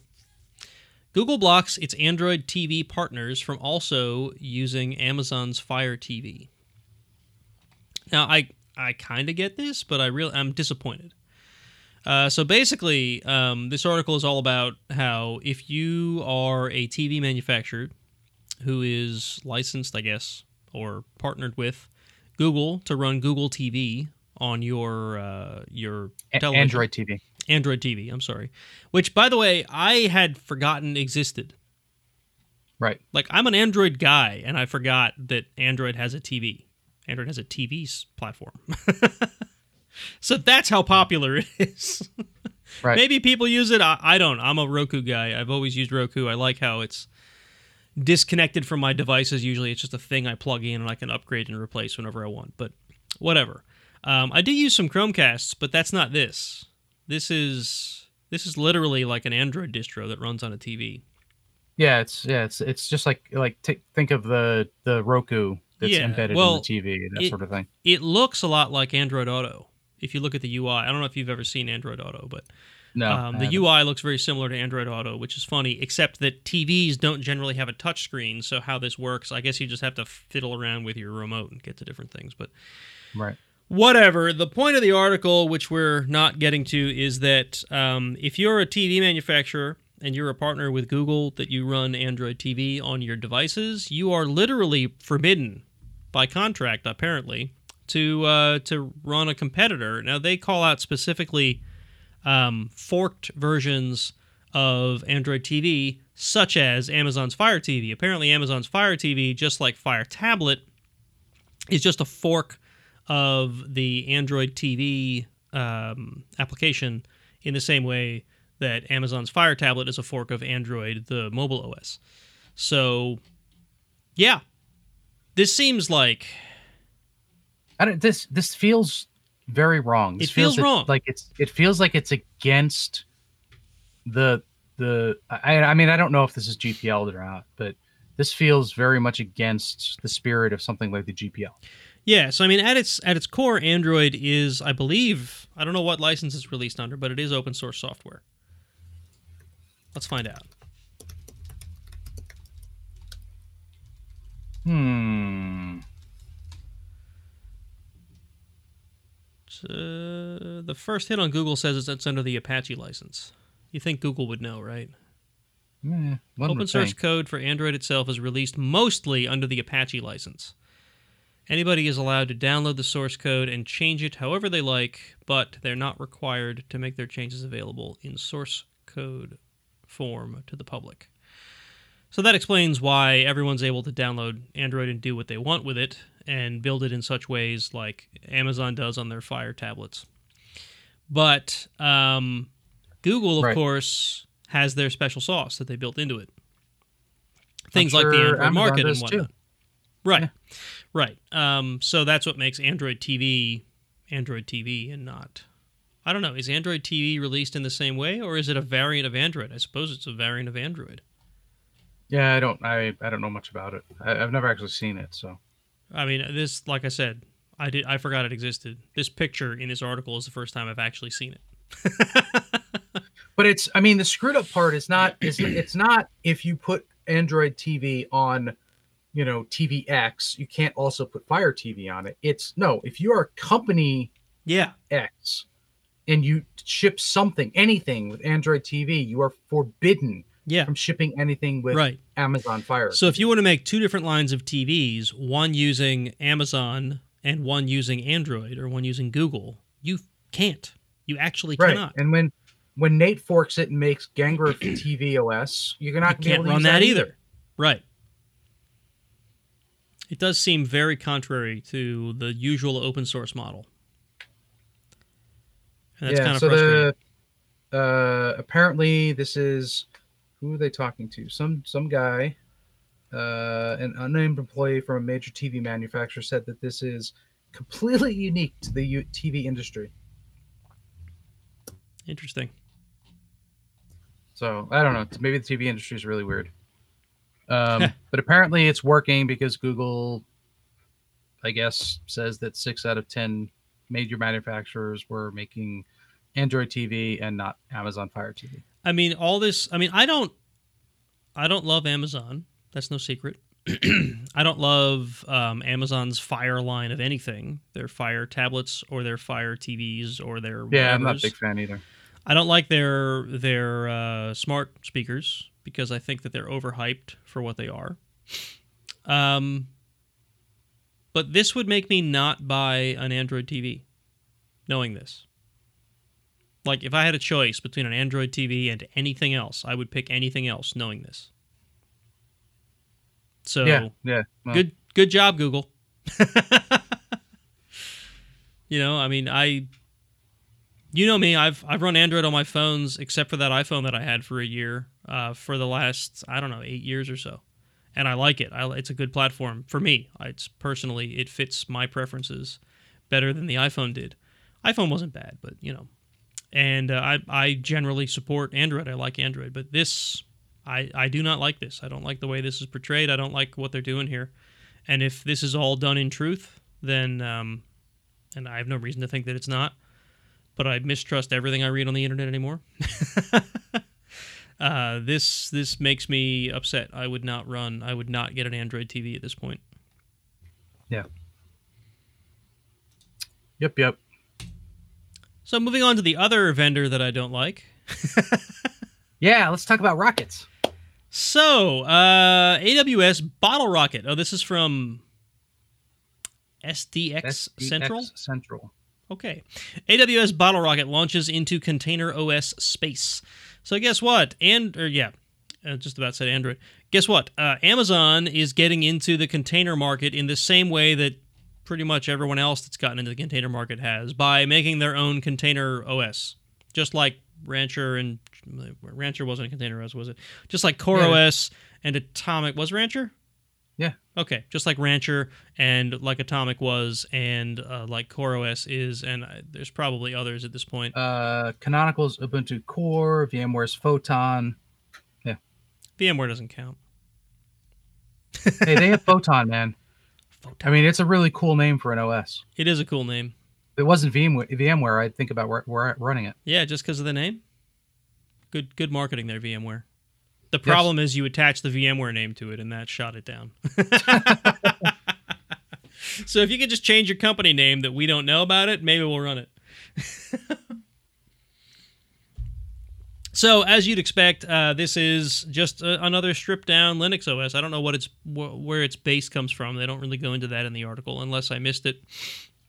But it's basically. Uh, uh, it's like OSTree, even though I don't know if it is OSTree, but it's like an image based operating system where it pulls down a new image when you want to update it instead of individually updating packages, which I presume gives you an easy rollback mechanism similar to what CoreOS gives you, and I think what Atomic gave you.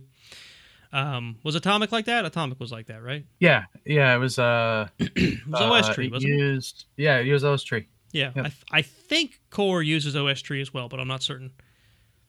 No, I I'll actually- find out when I start running it. I actually have not touched CoreOS yet, so you know it is what it is. Um, but anyway, it's uh, it's just like you know all the other container distributions. It's supposed to link into Kubernetes. Uh, it's designed to work well with Amazon's EKS. Surprise! I don't know. In fact, Jason, you were looking for this before we started the show. I don't. I don't know if it's an easy thing for you to just download and run on your own machine. Yeah. so there is a GitHub repo for uh, for Bottlerocket, um, and you can compile it yourself and run it. Uh, it basically they say right in it, um, we are in the process of building this for Amazon. Yeah. Um, and it's that's who it's optimized for. Yeah. I knowing the way Amazon does things, I don't think that their intention is to ever release this in an ISO or whatever you can download and install. We'll see. That I could be wrong, but they didn't release Amazon Linux that way. You know, Um, I thought there was a way to get Amazon Linux for. I'm sure there's a way. There's always a way. Yeah. It's Linux. but it's not like you can go to AWS and you know go to a thing in your AWS console and download an ISO of of Amazon Linux. Unless I'm wrong.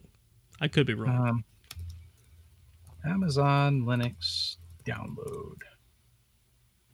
You're gonna find a GitHub repo where you have to download it and Oh, compile it yourself. It triggered my look things up on Amazon. try it that way instead. Uh, running Amazon Linux 2 as a virtual machine on prem. Uh, they give you, yeah, you can download a seed ISO Hmm. to Neat. set it up and run it. Which, by the way, is basically like running RHEL. Yeah. well, yeah, it's based on RHEL, I think. Right? Yeah. So, anyway, another container distro, just what we needed. Yes. Um, well, made by Amazon. Made by Amazon for Amazon is what I should say, because I, I don't think that you're their target market, man. Even if you No, want to I that, just. I I need to do something with my machine. And Yeah, no, I get that. I've been toying with um, since I run my stuff on DigitalOcean. I basically have a DigitalOcean droplet that runs containers, and all of it's self-contained. I just have you know a spot in the file system where I store all my data, and I've been thinking of it's on uh, CentOS seven, and I'm like, okay, I, I need to get to eight. It's been long enough. It's time to move to eight, which means I'm going to have to move my Docker containers to Podman, which shouldn't be a big deal, except that I'm using Docker Compose which the last time I looked was not supported by Podman. Maybe that's changed. I don't know. So it's really got me rethinking how I have these things architected. Not only that, but I have to move about 30 gigs of data from the current droplet to a new one. So I'm like, well, the storage, I should probably get the storage detached from the VM, and I should probably maybe move the databases into a database instance on DigitalOcean, and I'm rethinking all this stuff. Um, I don't know where I was going with this. Basically, I'm I'm trying to figure out how to leverage. Um, DigitalOcean has a thing that's similar to uh, EC2 buckets, not EC2 but uh, S3 buckets uh, that they call Spaces. Was it Spaces? I think Yeah, that sounds right. that has like a you know a, a, a S3 style interface um, object store. That's it, an object store interface. Um, and I'm trying to figure out how I can take my WordPress instances and put them on a smaller droplet, move the databases into a database instance, and then connect it to this uh, Spaces uh, object store. Could be a fun little project coming up. I don't know. It'll get me onto onto CentOS 8 as well and Podman and simplify my well, I guess I don't know if you want to call it simplify, change my container deployment. However, it will not be on AWS Bottleneck. Sorry, Bottlerocket. Bottle Rocket. Freud- bottleneck. AWS bottleneck. Freudian slip, I suppose. so that's all the news we had for tonight, unless uh, you added some news when I wasn't looking. Always. No, you I didn't. don't think so though. You totally didn't. No, I think that's that's all we got. That's that's all the news. All right, folks. So, as usual, thanks for listening and thanks for watching live. If you did, we had a couple people. Well, we had Trooper in the chat. Um, he probably went to sleep. It sounds like he was. Uh, he's in a, a time zone that is not really compatible with the time that we record our show, which is a shame. He's in the UK. so he probably dropped off, went to sleep. Unless you're not. If you're still there, hi, Trooper. Um, right. Uh, you can hear the show live if you want to while we record it on the second and fourth Thursday of every month, roughly. Uh, if you want to know when we're going live, like I mentioned earlier in the show, subscribe to us on YouTube and hit that uh, that notification icon. We've got like 200 subscribers now. It's, it's awesome. We're just growing, growing like a weed. Like a weed. Trooper's still here. Hi, Trooper. um, you can find us on all the socials, the Facebooks and the Twitters, not the Instagrams, because that wouldn't make any sense at all. Um, by looking for Iron Sysadmin. Take pictures of like the, the Take- waveforms. Yeah, I could take pictures of like the the mixer, the soundboard, so people can see the colors of the buttons. um, Sounds legit. right. So facebook.com slash iron sysadmin and twitter.com slash iron sysadmin. Um, I still haven't fixed our Slack invite, even though somebody asked me about it on Patreon. I'm very sorry about that. I'm gonna. I guess I'll just have to fix the invite because moving to Matrix, I just haven't moved on yet. And um, if we're gonna do that, I need to do a little bit of research and figure some stuff out. Jon the Nice Guy was, was helping me out, um, figuring out Matrix. So I got to get back to that. Um, and that's it. If you'd like to support the show via Patreon, uh, as we mentioned earlier in the show, you can do so. Patreon.com slash Iron Sysadmin. And I think that's all the stuff I have to say at the end of the show. Did I miss anything? I don't think I missed anything. No? I missed the outro music.